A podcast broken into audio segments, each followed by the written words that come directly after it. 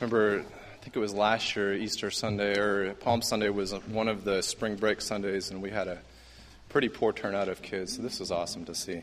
Um, I had a lot of people kind of, I guess I kind of knew, uh, excuse me, I guess I kind of knew on Wednesday that I'd be talking this week.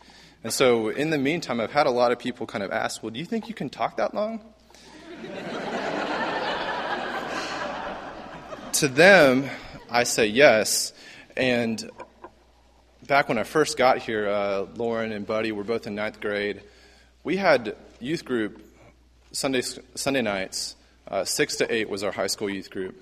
Uh, there were times we would, I'd give myself about half an hour for our lesson, and we'd get out about 40 minutes late.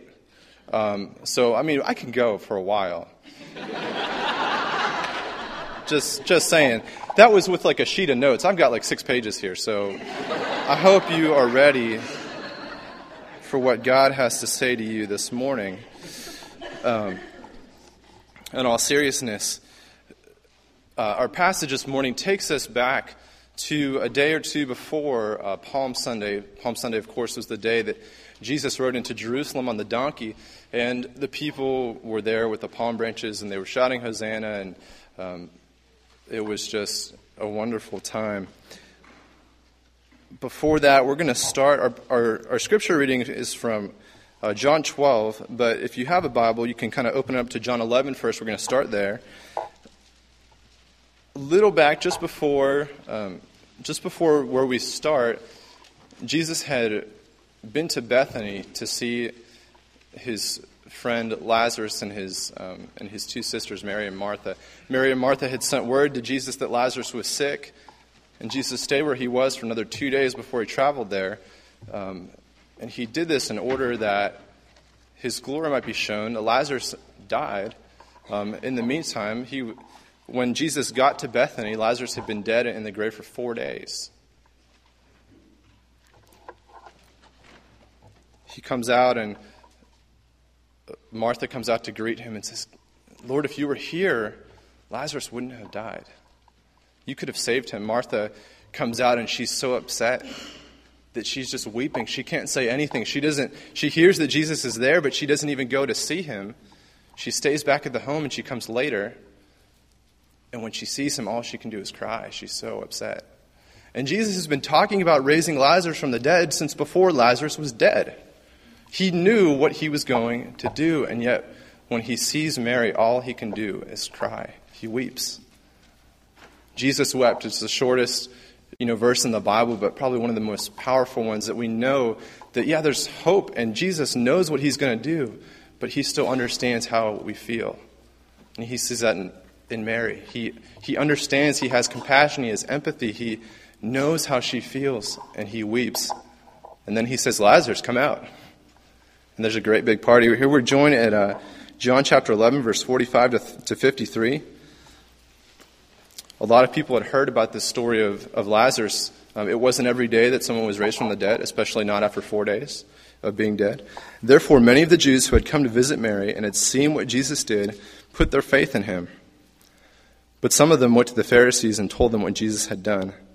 Then the chief priests and the Pharisees called a meeting of the Sanhedrin. What are we accomplishing? They asked.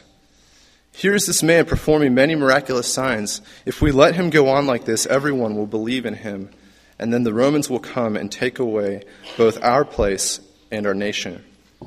Then one of them, named Caiaphas, who was high priest that year, spoke up You know nothing at all. You do not realize that it is better for you that one man die for the people than that the whole nation perish. He did not say this on his own, but as high priest that year, he prophesied that Jesus would die for the Jewish nation, and not only for that nation, but also for the scattered children of God, to bring them together and make them one. So from that day on, they plotted to take his life. So we see even before Even before Jesus comes into Jerusalem, the Pharisees, these people are already plotting to kill him. They're, they're doing this out of a selfish motive, though. They're, they think that Jesus is going to become so famous and so popular that he's going to start this great uprising, this movement that's going to, um, you know, these people were under Roman rule. Uh, they were not very happy. Um, and so he was, they were thinking that, that these people would come and follow Jesus and they would riot.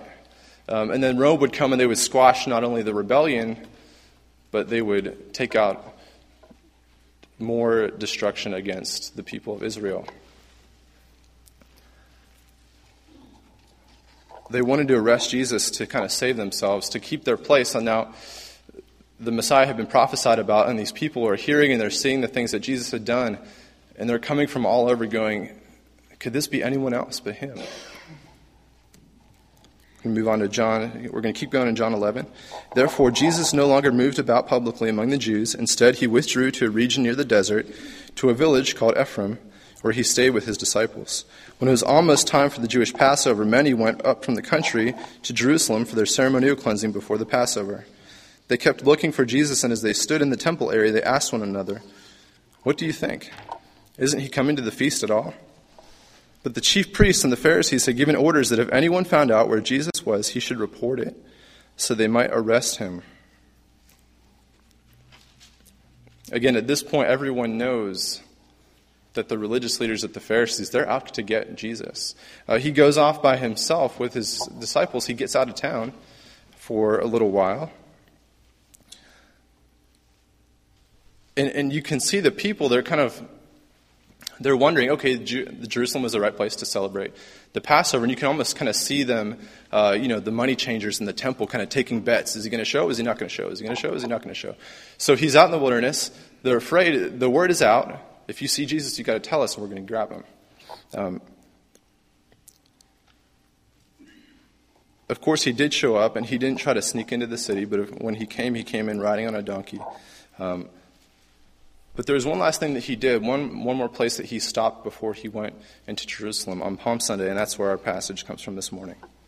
John chapter 12, verses 1 through 11. I'm reading out of the New International Version if it doesn't look exactly like um, your Pew Bible. Six days before the Passover, Jesus arrived at Bethany, where Lazarus lived, whom Jesus had raised from the dead. Here a dinner was given in Jesus' honor. Martha served, while Lazarus was among those reclining at the table with him. Then Mary took about a pint of pure nard, an expensive perfume. She poured it on Jesus' feet and wiped his feet with her hair. And the house was filled with the fragrance of the perfume. But one of his disciples, Judas Iscariot, who was later to betray him, objected, Why wasn't this perfume sold and the money given to the poor? It was worth a year's wages. He did not say this because he cared about the poor, but because he was a thief. As keeper of the money bag, he used to help himself to what was put into it. Leave her alone, Jesus replied. It was intended that she should save this perfume for the day of my burial. You will always have the poor among you, but you will not always have me. Meanwhile, a large crowd of Jews found out that Jesus was there and came, not only because of him, but also to see Lazarus, whom he had raised from the dead. So the chief priests made plans to kill Lazarus as well, for on account of him, many of the Jews were going over to Jesus and putting their faith in him.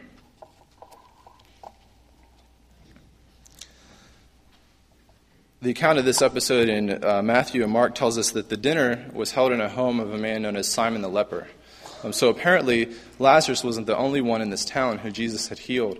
Um, so we have Simon, Lazarus, Mary, Martha. They're having this. They're throwing a dinner for Jesus in order to show him their gratitude, in order to thank him. Um, Mary and Martha, it's, it's come on for dinner. You, you saved our brother.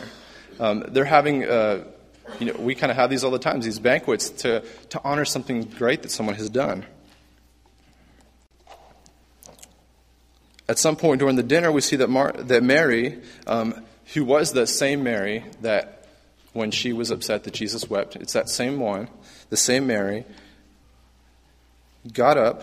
She took an extremely valuable jar of perfume made of pure nard, which I found out um, it grows like somewhere in the Himalayas, very, very, very rare. Uh, probably costs, we could say, maybe it costs $50,000 in today's money, um, a year's wages uh, for an average worker. She took the most expensive thing that she owned and she poured it on Jesus' body and wipes his feet with her hair. Um, and this morning, we're going to kind of look at the significance of this event um, and to see what it can tell us, uh, not only about the way we worship God, but the way we live our lives. Uh, the first thing to understand about this is that this was not a payment. Um, Jesus didn't go up to Bethany, and when he saw Mary and Martha, they were weeping and crying, and he said, Okay, okay, hold on, hold on. Before I raise Lazarus from the dead, you have to promise that you will take bottle of perfume and pour it on my feet. He didn't say that. Um, he, he, didn't, he didn't tell them that it was going to cost 50000 If you pay me $50,000, I'll raise Lazarus from the dead. He never did that. Um, this, this wasn't some kind of payment. Uh, this wasn't a, a, payment back for what he did. Um, it wasn't, um, you know, there was no contract in place. This was not mandatory. Um, it wasn't written in the scripture somewhere that the price for bringing someone back to life was a bottle of pure nard. Um, it wasn't that. And actually, if anything, from the passage, we can tell that Jesus doesn't really care about money at all. Who did he put in charge of the money bag? Judas. Nobody else even realized it at this point. John is kind of looking back and going, Judas, Judas yeah, he was a thief and he helped himself whenever he wanted to. Um, Jesus didn't care. He wasn't constantly, you know, going up to Judas, how much do we have now? How much do we have now? You know, that's not like us. I've got I've got an app for that, you know. I've got my bank account on my phone. I can check it anytime I want. You know, I type in my password, it shows up, okay, I've got money. Okay, I don't have money. Um, usually I've got a little bit of something. Um, but he doesn't care about money. We see that. It doesn't matter to him. We see that the love of money was what kind of helped nudge the way for Judas even to betray Christ, that he exchanged his master for 30 pieces of silver. Okay? It wasn't about that. This wasn't a payment, and Jesus didn't care about money. If anything, you know, money was not a priority to him. Um, you know, how could you put a price on someone's life? Now, if he had asked them, if he did say, I can raise him for this amount of money, they would have said yes. They would have. But how can we? There's, that's, there's no price. We cannot put a price on someone's life, and Jesus didn't do that. He never asked for a payment. He didn't say, You need to throw me a party. He did it out of his love for them. It's the same way when we deal with Jesus. Jesus never sits us down and says, Okay, I'll save your soul, but before, before we do this, we need to make a contract. You need to go to church. You need to help old ladies across the street. Um, you need to tithe. You need to save yourself from marriage. You need to do three nice things for every one bad thing. Jesus never makes a kind of an agreement like that with us. He doesn't do that. Um, and yet, so many of us, we live as if that's what Jesus has done, as if we've kind of entered into a contract with him where we owe him. We don't owe him. We couldn't pay him. There's nothing, there's nothing that we could do that would even be worth the, price of our soul. We couldn't. Ephesians 2 8 and 9 tells us that, For it is by grace that you have been saved through faith, and this is not from yourselves. It is the gift of God, not by works, so that no one can boast. You know, we're saved by faith. We're not saved by something we do. And that faith isn't even something that we have. That faith God gives us. You know, if Jesus had told us that we had to be nice and go to church and help old ladies across the street and all those things, we would have done it. But that wouldn't have been a just payment for what he's done for us. You know, nothing that we could ever do would be enough to pay God back for what he's already done for us in Jesus. You know, that's why it's a gift. Because if it was up to us, we'd never be able to earn it anyway all the money and all the good deeds and everything in the world is not enough to buy our salvation. We cannot purchase our souls from God. So, the second thing to understand, the first thing, if you're taking notes for confirmation class, Griffin. Mm-hmm. Oh. The first thing, this was not a payment. Second thing to understand is this, this was not a selfish act. This was not something, Mary was not trying to draw the attention to herself and go, everybody look at me. Look at what I'm doing for Jesus. We don't know anybody like that, do we? She didn't say this so people would look at her and go, Oh, you're so sweet. She didn't do that. She didn't, you know, why, why would we even think that? Because we all know people like that, don't we? We know people who do nice things for other people or do things for God but it's not really about doing nice things for other people. It's not really about doing nice things for God. It's really about me. You know, it's all a show. That's how the Pharisees lived. That's how these people, the Pharisees looked so good from the outside that the people that Jesus was, was talking to couldn't understand how there was even a chance that these people might not be in heaven. Jesus said, Jesus said that, and everyone went, What? How? How? How do we get there? But, but what they did wasn't for God, but they did it for themselves. They did it to look good on the outside. They did a really great job of cleaning up the outside so that other people might see them and praise them for what they did. You know, if I can be honest for a moment, you know, I'm, I'm very skeptical of a lot of people who do good things for other people. And I always kind of question the motivations behind everything, the, the, the nice things people do, because I know myself and I know how intoxicating it can be to do things for God or to do things for others and to receive praise for that. It feels so good. When people notice something you've done and they tell you, and you're like, oh man, I'm awesome. You know, I don't really say that. Um, hopefully, you don't say that either. But you know, it feels great. It feels incredible to receive praise from someone for something you've done, to be noticed. You know, I know it's true about me. I know it's true about other people that when we're honest with ourselves and we really look at the motivations behind our good works, sometimes the things aren't what they seem. I have a friend of mine who is an oncology nurse, and she was telling me that she was going out to dinner at Ruth's Chris. I was like, whoa, someone must like you a lot. She said, yeah, the drug companies. You know, they, they bring them food and they take them out to dinner in order to tell them about a product. Um, you know, it looks great from the outside. It looks like, oh, you know, take you out to dinner. We appreciate what you do. You work with people that have cancer. Let us tell you what a great job you're doing. But really, it's about let us tell us about your product. You know, here's my great new drug. I'm going to make a bazillion dollars off of this. They don't say that, but it's part of the business. It's part of it's part of how they operate, and I understand that. Um, but so oftentimes, aren't we kind of like that?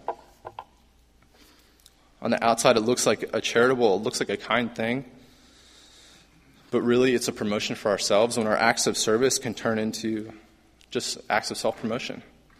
Um, and part of our vision for students in the youth ministry is to get them, um, we're walking with them, but to, to kind of get them and teach them um, to live a sacrificial life, which means that their life is not about themselves, it's about others, and we try to do things that can kind of get the focus off of ourselves and onto other people. But let me tell you something there is a real danger in that. And the danger is that a lot of times we could wind up teaching behavior without addressing the heart. It's really easy. Our sacrificial acts of love can turn into service because I'm supposed to really quickly. It becomes an obligation and not an act of love. Many people give to the church, they give to the poor, they serve others out of a feeling of obligation or guilt, or in order to feel better, to, better about themselves, and that is fulfilling a selfish need. It just is.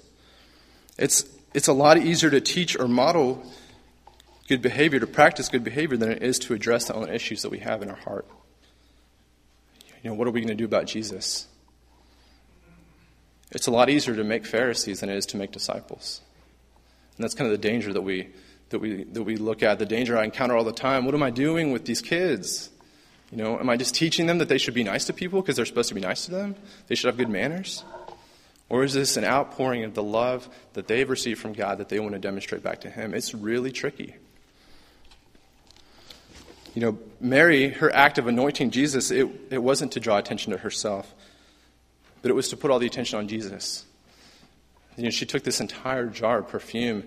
Uh, in, in Matthew and Mark, it said that she anointed his head. So basically, she's covering his entire body with this really fragrant perfume. And everyone in the room, everyone probably outside, there's people that are waiting. They're waiting to see Jesus. They've heard that there's Lazarus is inside. He's actually eating and drinking. When's the last time you saw someone dead eat and drink? Um, so he's inside with Jesus. And then there's this smell, and everyone's going, What's that? Oh, it's Jesus. She puts all the attention onto Jesus instead of taking it for herself. She didn't do it to feel better about herself. She didn't do it so that everyone would think that she was better than them. And she didn't do it to show off her wealth, which we apparently she was very wealthy in order to have this jar of perfume. So, the third thing, why did she do this? She did this because She was grateful. This was a display of gratitude for an act of grace. This is just a great big thank you to Jesus. She did the only thing that she knew how to do, and that was to pour out her most valued possession, the whole thing, not just a little bit. Mark and Matthew tell us that she broke the jar when she did this. She didn't just dump out a little bit to demonstrate that Jesus, to Jesus, that she was so grateful for what he did and also for what he was about to do. You know, less than a week later, we see this Messiah, this Savior, hanging on a wooden cross. And Mary understood that. Jesus spoke about that often. He said, the Son of Man will be lifted up. He understood everyone knew that if he went back to Jerusalem for the Passover, he was not going to come back out. They knew that. His disciples knew that. They didn't want to accept it. They, it's kind of, sometimes we hear bad news, and we keep acting as if we never heard it. Jesus told them over and over and over again, This is what I'm going to do. Peter, you're going to deny me. I'll never do that.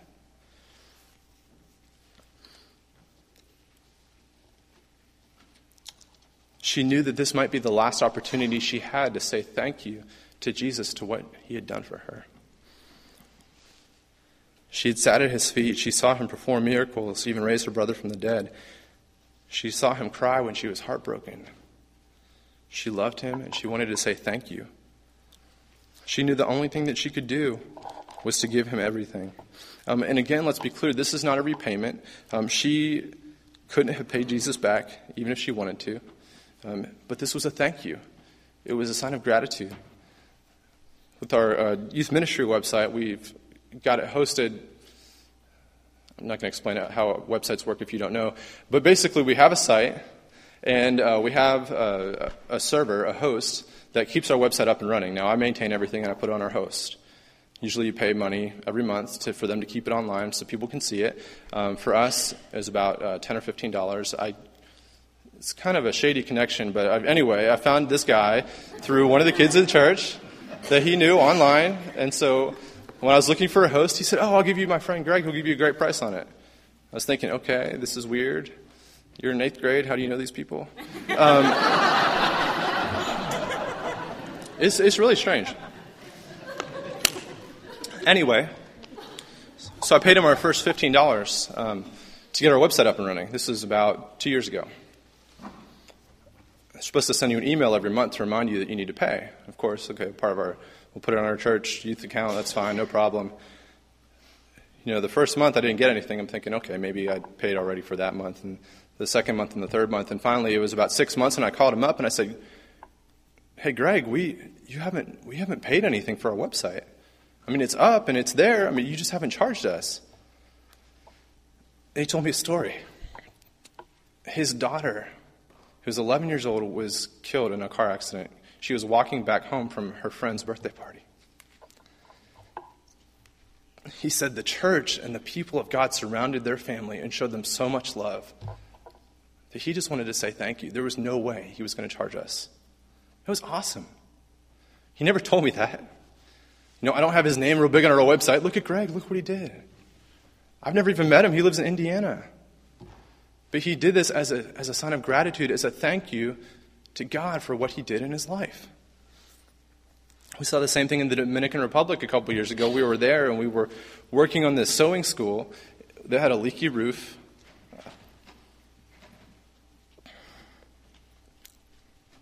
It's part of a church. And this is where women come and they learn how to sew so they can support their families. They live in this village where literally, it, I can't even describe it to you. You have to go there. If you want to come, talk to me. Okay? Uh, Dominican Republic, 2010. So, we're there and we worked on this roof, and, you know, the people, this roof was leaky and there was no way that they could pay to have someone come and fix it. There's no way they couldn't even afford to, like, buy the materials and do it themselves. Okay? They have nothing. There's no money that they have. And so we went there and we helped them and we worked on it. As a sign of their gratitude, these uh, women had this special service for us in the church. And they sang us songs and they were praising God and they were praying for us and they're blessing us. It was incredible. And we don't deserve this. Please, like, stop. You're embarrassing us. This is nothing. This is like a week of vacation in a tropical paradise. Dominican Republic, 2010. Um, but it was unbelievable. It was so beautiful. They didn't have anything, but they gave us all that they had. Isn't that how we're supposed to say thank you to what Jesus has done for us? In Mark 12, Jesus sat down opposite the place where the offerings were put and watched the crowd putting their money into the temple treasury. Many rich people threw in large amounts, but a poor woman came and put in two very small copper coins worth only a fraction of a penny. Calling his disciples to him, Jesus said, I tell you the truth, this poor widow has put more into the treasury than all the others. They gave they all gave out of their wealth, but she out of her poverty put in everything, all that she had to live on. Jesus didn't condemn this woman. He didn't say, Look at this fool. She had two cents and she gave it to God. Now she has nothing and she's going to starve to death. He didn't say that. He didn't criticize or condemn Mary when the others were. Really, it was all Judas was kind of saying, Oh, I want to get my hands on the money. But he's saying, Look at what she's done. It's beautiful. This is so beautiful. She gave me everything.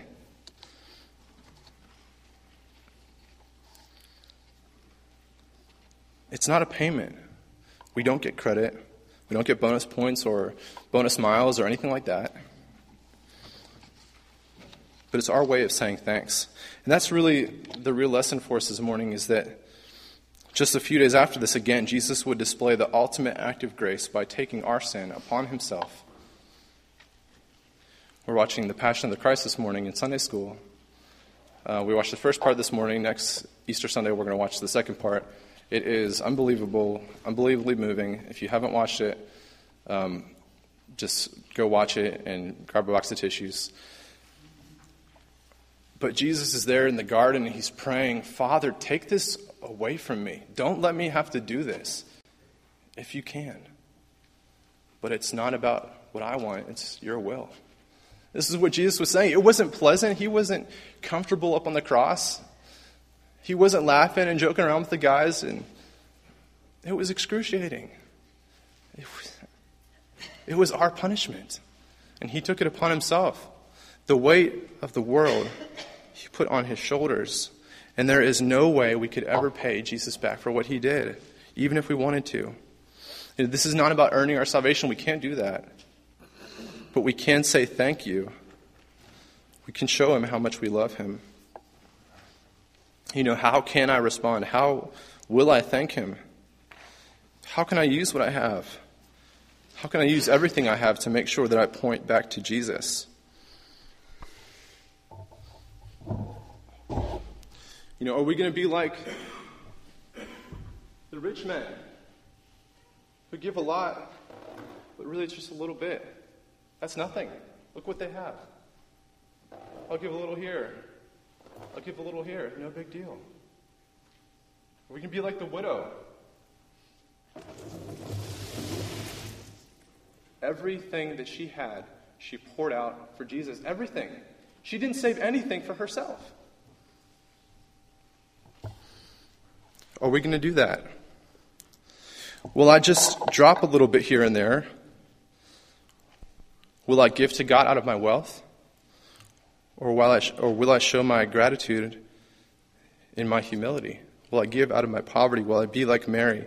Will I be so generous to God that other people can't even understand it and they'll tell me to stop it? Stop it. Do, do something better with your money. Invest in your kids' education. Buy a house. Do something. Do something worthwhile.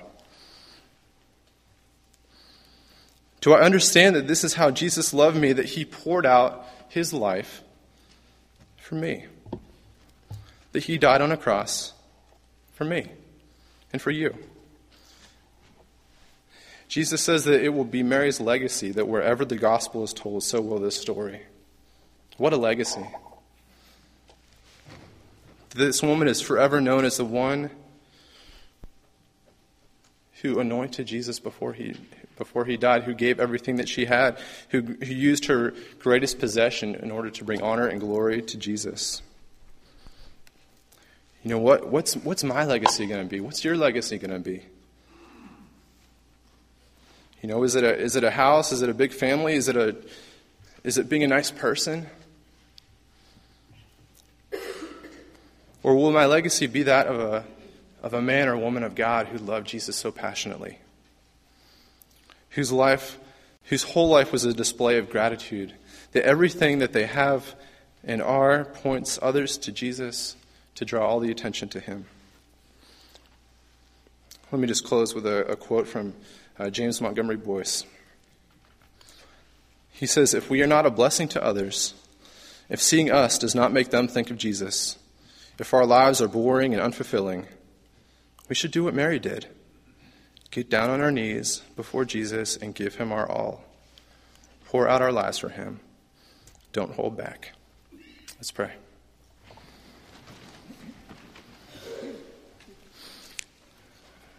Father God, this morning we're challenged by the story of a woman who loved you so passionately. Father, we understand that this is not about paying you back for something you did for us, because we could never do that. Father, but this is just about showing our gratitude for who you are and for what you've done. Father, forgive us for the times when we act and do great things in order to get the praise of other people, that we do it to fulfill some kind of selfish desire. Father, help us to, with everything that we are, to point other people and to point everyone we know back to you.